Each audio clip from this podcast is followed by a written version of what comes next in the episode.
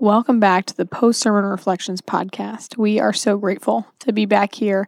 I'm continuing to interview Pastor Brennan through our core values. And so we are on actually core value three and four life matters and better together. So we're having this unique discussion in this cultural moment where both of these things are um, very divisive in our culture. And it's important that we look into God's word and see what God has to say about this. And so this is something that I think is distinct and unique about our church um, in entering into both of these discussions. And uh, I can't wait for you guys to, to hear Pastor Brennan's thoughts on this today. I hope you have an awesome Sunday. And if you are not subscribed, I ask that you would subscribe to this podcast so that you can receive notifications every time a new episode drops. Um, and if this is a blessing to you, please share it. Um, and so as we enter into this discussion, this is one thing that I would say is really distinct about our church. This is very different from the church experience that I went through, um, was specifically the concept of life matters. Um, I grew up in a, in a home that really valued life, but wouldn't have said that I would have had the language to say, oh, this is what it means for me to stand for life mattering. And so I just want to ask you, what is the meaning of these two core values specifically? Because some people can get them can get them a little confused. Sure. Uh, well, how much time do you have, Ruth? Yeah, uh, not that much. Okay, so I'll give you the the expedited The version. Um, so when we started our church planting journey, this was in 2013. We really began to wrap our minds around the idea of church planting. So we were at the front end of really uh, two major, major cultural forces that were coming to a head in the United States of America. Yeah. Uh, the first was uh, racial tensions in our nation. Yeah. Uh, so this was in the wake of uh, the Trayvon Martin killing down in Florida, um, and that really was like like the catalyst that was that was really sparking this what felt like it was like almost every six months there was another tragedy that was Yeah. happening that was bringing racial tensions to the forefront um, and so there was one kind of current in christian culture that was really zeroed in on what we might call racial justice Yeah. okay Yep. um, and so the other current, though, within the evangelical umbrella was really zeroing in on caring about life. And specifically, when we say life, uh, we mean babies in the womb. Uh, that's kind of the Yeah. context. So the idea was like, as a church, you can either care about um, babies in the womb and really be in pro life work, or you could care about racial justice. Mm, But there was sort of this unspoken rule that you can't do either. mm. My problem, Ruth, is that I don't like to follow rules like that, right? Makes total sense. Like, who gets to write this rule? God makes the rules. And when I read the book, Ruth, I see that God cares about Yeah. racial justice. And I see that God cares about life. Mm. And he cares about every single human being because they're made in his image. And Yeah. from the womb to the tomb, they matter to God. Mm. Um, so for me, I was just like, no, like, we're not picking and choosing here. Yeah. We're going to care about both of these things. Yeah. Um, in God's sovereign timing, we're caring about both these things as they're both coming to a head Yeah. in our culture, and like Yeah. things are just blowing up everywhere. Um, so to me, it's important that that we, as a church, care about the things that God cares about. Yeah. And I think it's easy to sort of, you know, there are some Christians who would say, "Hey, you know, you just preach the gospel. Don't talk about social issues. Don't do politics." Air quotes, Mhm. right? You just talk. Well, guess what? If if you really know the gospel of Jesus Christ, it's going to have implications Yeah. in all different parts of the culture. Mm. Uh, and to deny that, I would say, is either naive or it's cowardly. Yeah. And I think it's important for us as Christians to recognize that. So uh, early on, um, my wife Kathleen and I, we were saying, "Hey, we want to have, we want to plan a multi, an intentionally multi-ethnic church that cares about issues of justice, that cares about biblical justice, Yeah. and we also want to plant a church that really takes on the issue of abortion and really lives out this concept that life matters. And we want to truly be pro life. Um, so we were naive enough, maybe dumb enough, courageous enough, maybe a blend of the three Yeah. to say we're going to tackle both of these things. So that was been a part of who we were, who are our, our identity right from Mhm. the beginning. Mm, that's so good. Yeah, and I, I remember experiencing that uh, when I was at the War Memorial coming back from college. Uh, that was a it was a forefront experience that I had to say, man, this place really. They were talking about adoption. They were talking about foster care. They were talking about what it looks like for us to stand up and to stand with um, the most dangerous place to be in the United States, which is in the womb. Um, and I thought that was that was just really it was a it was very fascinating in a place that I was really experiencing people not talk about it. Um, that it was so polarizing and so political. Um, and so, what does it mean for our church to live out both of those core values simultaneously? Because we know that that really is that really is the tension. I'm fascinated by what that tension is, but I, I recognize I see that in the culture that you are either a church that's looking at racial tension or you're a church that's that's looking at what we would call like pro life issues. Yep.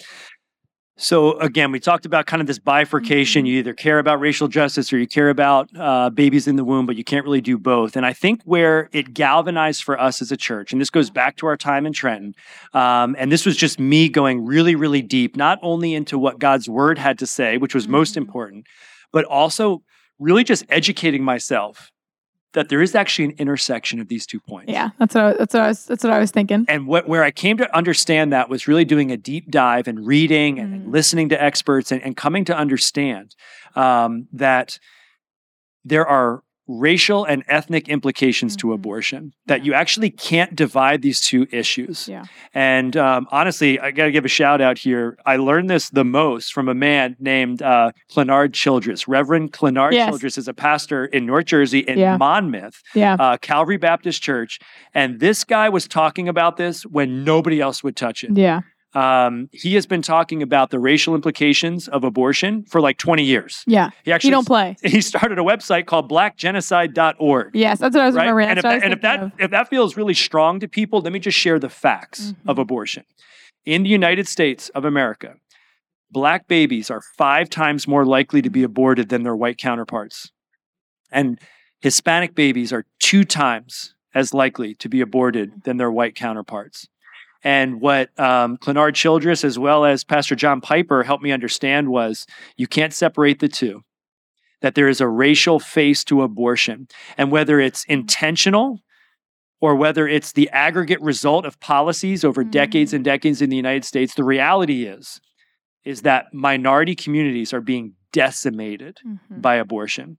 And if we as followers of Jesus truly are grabbing on to the glorious vision, the glimpse of heaven that we get in Revelation 5 and Revelation 7, that we see that Jesus has redeemed for himself people from every tribe and language and people and nation, and they are worshiping in their native languages with all the distinctive beauties of all the different ethnicities. And in unison, we are all worshiping Jesus Christ. If we believe that that is true, if we believe that that matters, then we need to say that abortion is wrong. Yeah. Not only does it take the life of an unborn baby, but abortion has ethnic implications. Mhm. And we, and so to me, that was really the intersection of these two things. And Yeah. that was really the heart behind saying, hey, as a church, we're going to say life matters from the womb to the tomb, that abortion is wrong, and that's just truth. Yeah. Like we're dropping straight truth on you, but we're always going to lead with grace. Yeah. Anytime we talk about abortion, we're talking about the gospel first. Yeah.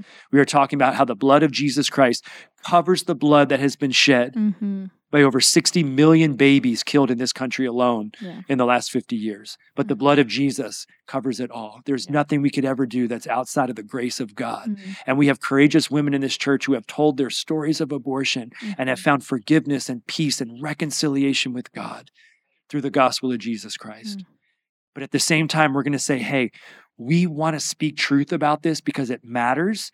And we, down the road, Ruth, one of my biggest fears is that one day I'll be an old man and my great grandkids are going to be like, wow, grandpa or great grandpa, whatever they call me. What were you doing when when babies were being killed in our country? What were you doing when when black babies and brown babies were systematically being annihilated? What did you do? And I want to be able to give them an answer. I opened my mouth. Yeah. I spoke. I cared. I wasn't on the sidelines. I was on the front lines of this Mm. issue. That's so important. That scares me to death Yeah. to think that that if I was a coward or if I backed down, that I would have those regrets as an old Mm. man. Mm. Um, so that just kind of gives us some of the background here. And, and one of the reasons I wanted Ryan to come is that Ryan totally gets the intersection of the point between Yeah. ethnicity and abortion. He totally gets it. And that's why I was really excited to have Ryan. And, and honestly, it's so important that there are um, there are black people, there are brown people, there are people of all different ethnicities all together in unison saying this is wrong. Yeah. This is wrong. Yeah. Um, and I would love to ask, what are some of the what are some of the misconceptions about the concept of better together specifically? What are maybe some of the things that people will associate with that that it that may or may not mean? Sure. So when we say better together, we are saying that across ethnic lines, across generational lines, um, ac- across linguistic lines, Yeah. we are better together. Meaning um, that I believe it's God's design, and I get this from from the Word. I get this from Yeah. Revelation, from the glimpse that God gave John of heaven, that we are all going to be together as the body Yeah. of Christ. So, so I'm not, I'm not here to criticize or to condemn a homogenous church or a Mhm. mono-ethnic church. Uh, if they're Christ-centered, they're proclaiming the gospel, and they're reaching their mono-ethnic or homogenous community. God bless them. That's awesome. But in an increasingly diversifying country, Mhm. particularly here in New Jersey, Yeah. one of the most diverse states in the United States, if we're going to reach our community, it means that we are reaching people of different ethnicities. Yeah.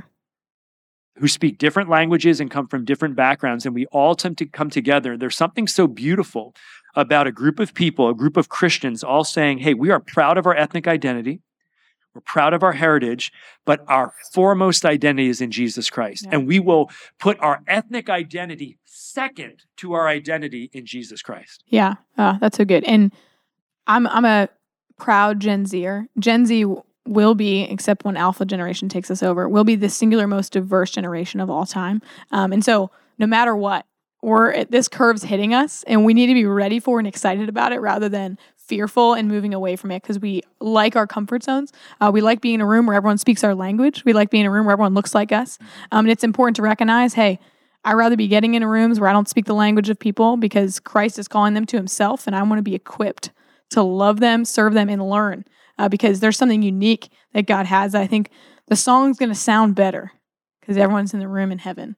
And it's going to be important that we say, mission goes forth because we want every tribe, uh, tongue, and nation to hear who Jesus is. And so this encouragement comes from, hey, here in New Jersey, and also our pursuit for every person, every tribe, nation, tongue to hear the good news, which I think is really, really awesome. Yeah. And it's been been really convicting recently to say, man, same thing with the um, the life matters concept. The the better together for me is this push to say, am I looking and ensuring that I'm I'm talking to every single kind of person I can, every place that I am about who Jesus is. Even people maybe, oh, this is gonna be a little awkward. This is gonna be a little weird. And just to you, you asked the question like, what is better together not? Right? Like, what does that not mean? I think it's important to recognize that. Um, I think a lot of times in Christian circles, we give lip service to this idea Yeah. of diversity. Oh, yes, we want to be a, a multi ethnic church. But what that ends up meaning is as long as we have people with different color skin in the Mhm. pews, that we're good. We're good to go. We're better together. But really, what it means is we are recognizing that God has uniquely created us. He's given us different experiences, even different preferences when Yeah. it comes to uh, style of worship Yeah. or ways we do different things. And what we're saying is we're not asking people um, who are uh, not white. We're not saying, Yeah. "Hey, come to our majority white church, and and we're going to check some boxes because you're of a different ethnicity." Mhm. That is a, a really shallow concept of what of what a multi-ethnic church looks like. What we're saying is, hey, we're going to come together and we're going to recognize that we are better together as the Yeah. body of Christ, and we're going to recognize the diversity. We're going to recognize the differences, and we're going to turn the volume up on different styles of worship Yeah. at different times. And and even when it might not be in our, our lane of preference, we're going to Yeah. say, hey, this blesses my sister in Christ, so it blesses me, right? And that I think is ultimately what this means to say better together. It's not mm. Bringing different people together into a room and then saying, "Hey, we're all going to uh, follow this ethnicity's preference of Yeah. the way we Yeah, do yeah, things," right? But saying, "Hey, uh, we're all in the room together, and we want our church to reflect the Mhm. distinctive, beautiful diversity uh, that is the the wider Crosspoint community." Yeah. I think it's a beautiful concept to say when you come, things change. Mhm. Meaning it, things aren't going to change until you're in the room. Mhm. Meaning it's we need you. We need you to show, Yeah. to to demonstrate, hey, this is how you experience Christ that is biblical and, and I can enjoy and I can rejoice with you. Remember we had this conversation to say if you're comfortable for all four songs, that means someone was uncomfortable for all four songs. Yeah. And so just this beauty to say, hey, when we're singing a song that I'm like, this is totally not my vibe, doesn't matter. Doesn't matter because if someone else in the congregation, whether it's an older saint and we're singing a hymn and they're rejoicing over a, a song that they grew up as a child hearing, that I can rejoice with them and say, Yeah. I'm going to partake and enter in, saying, man, I'm with them uh, because we are across ethnic lines, across a- across age lines, generations. There's a beauty of of being together. Yeah. Um, and so, one of my encouragements based off of this conversation is to say, hey, what does it look like for you to say life matters in your life right now?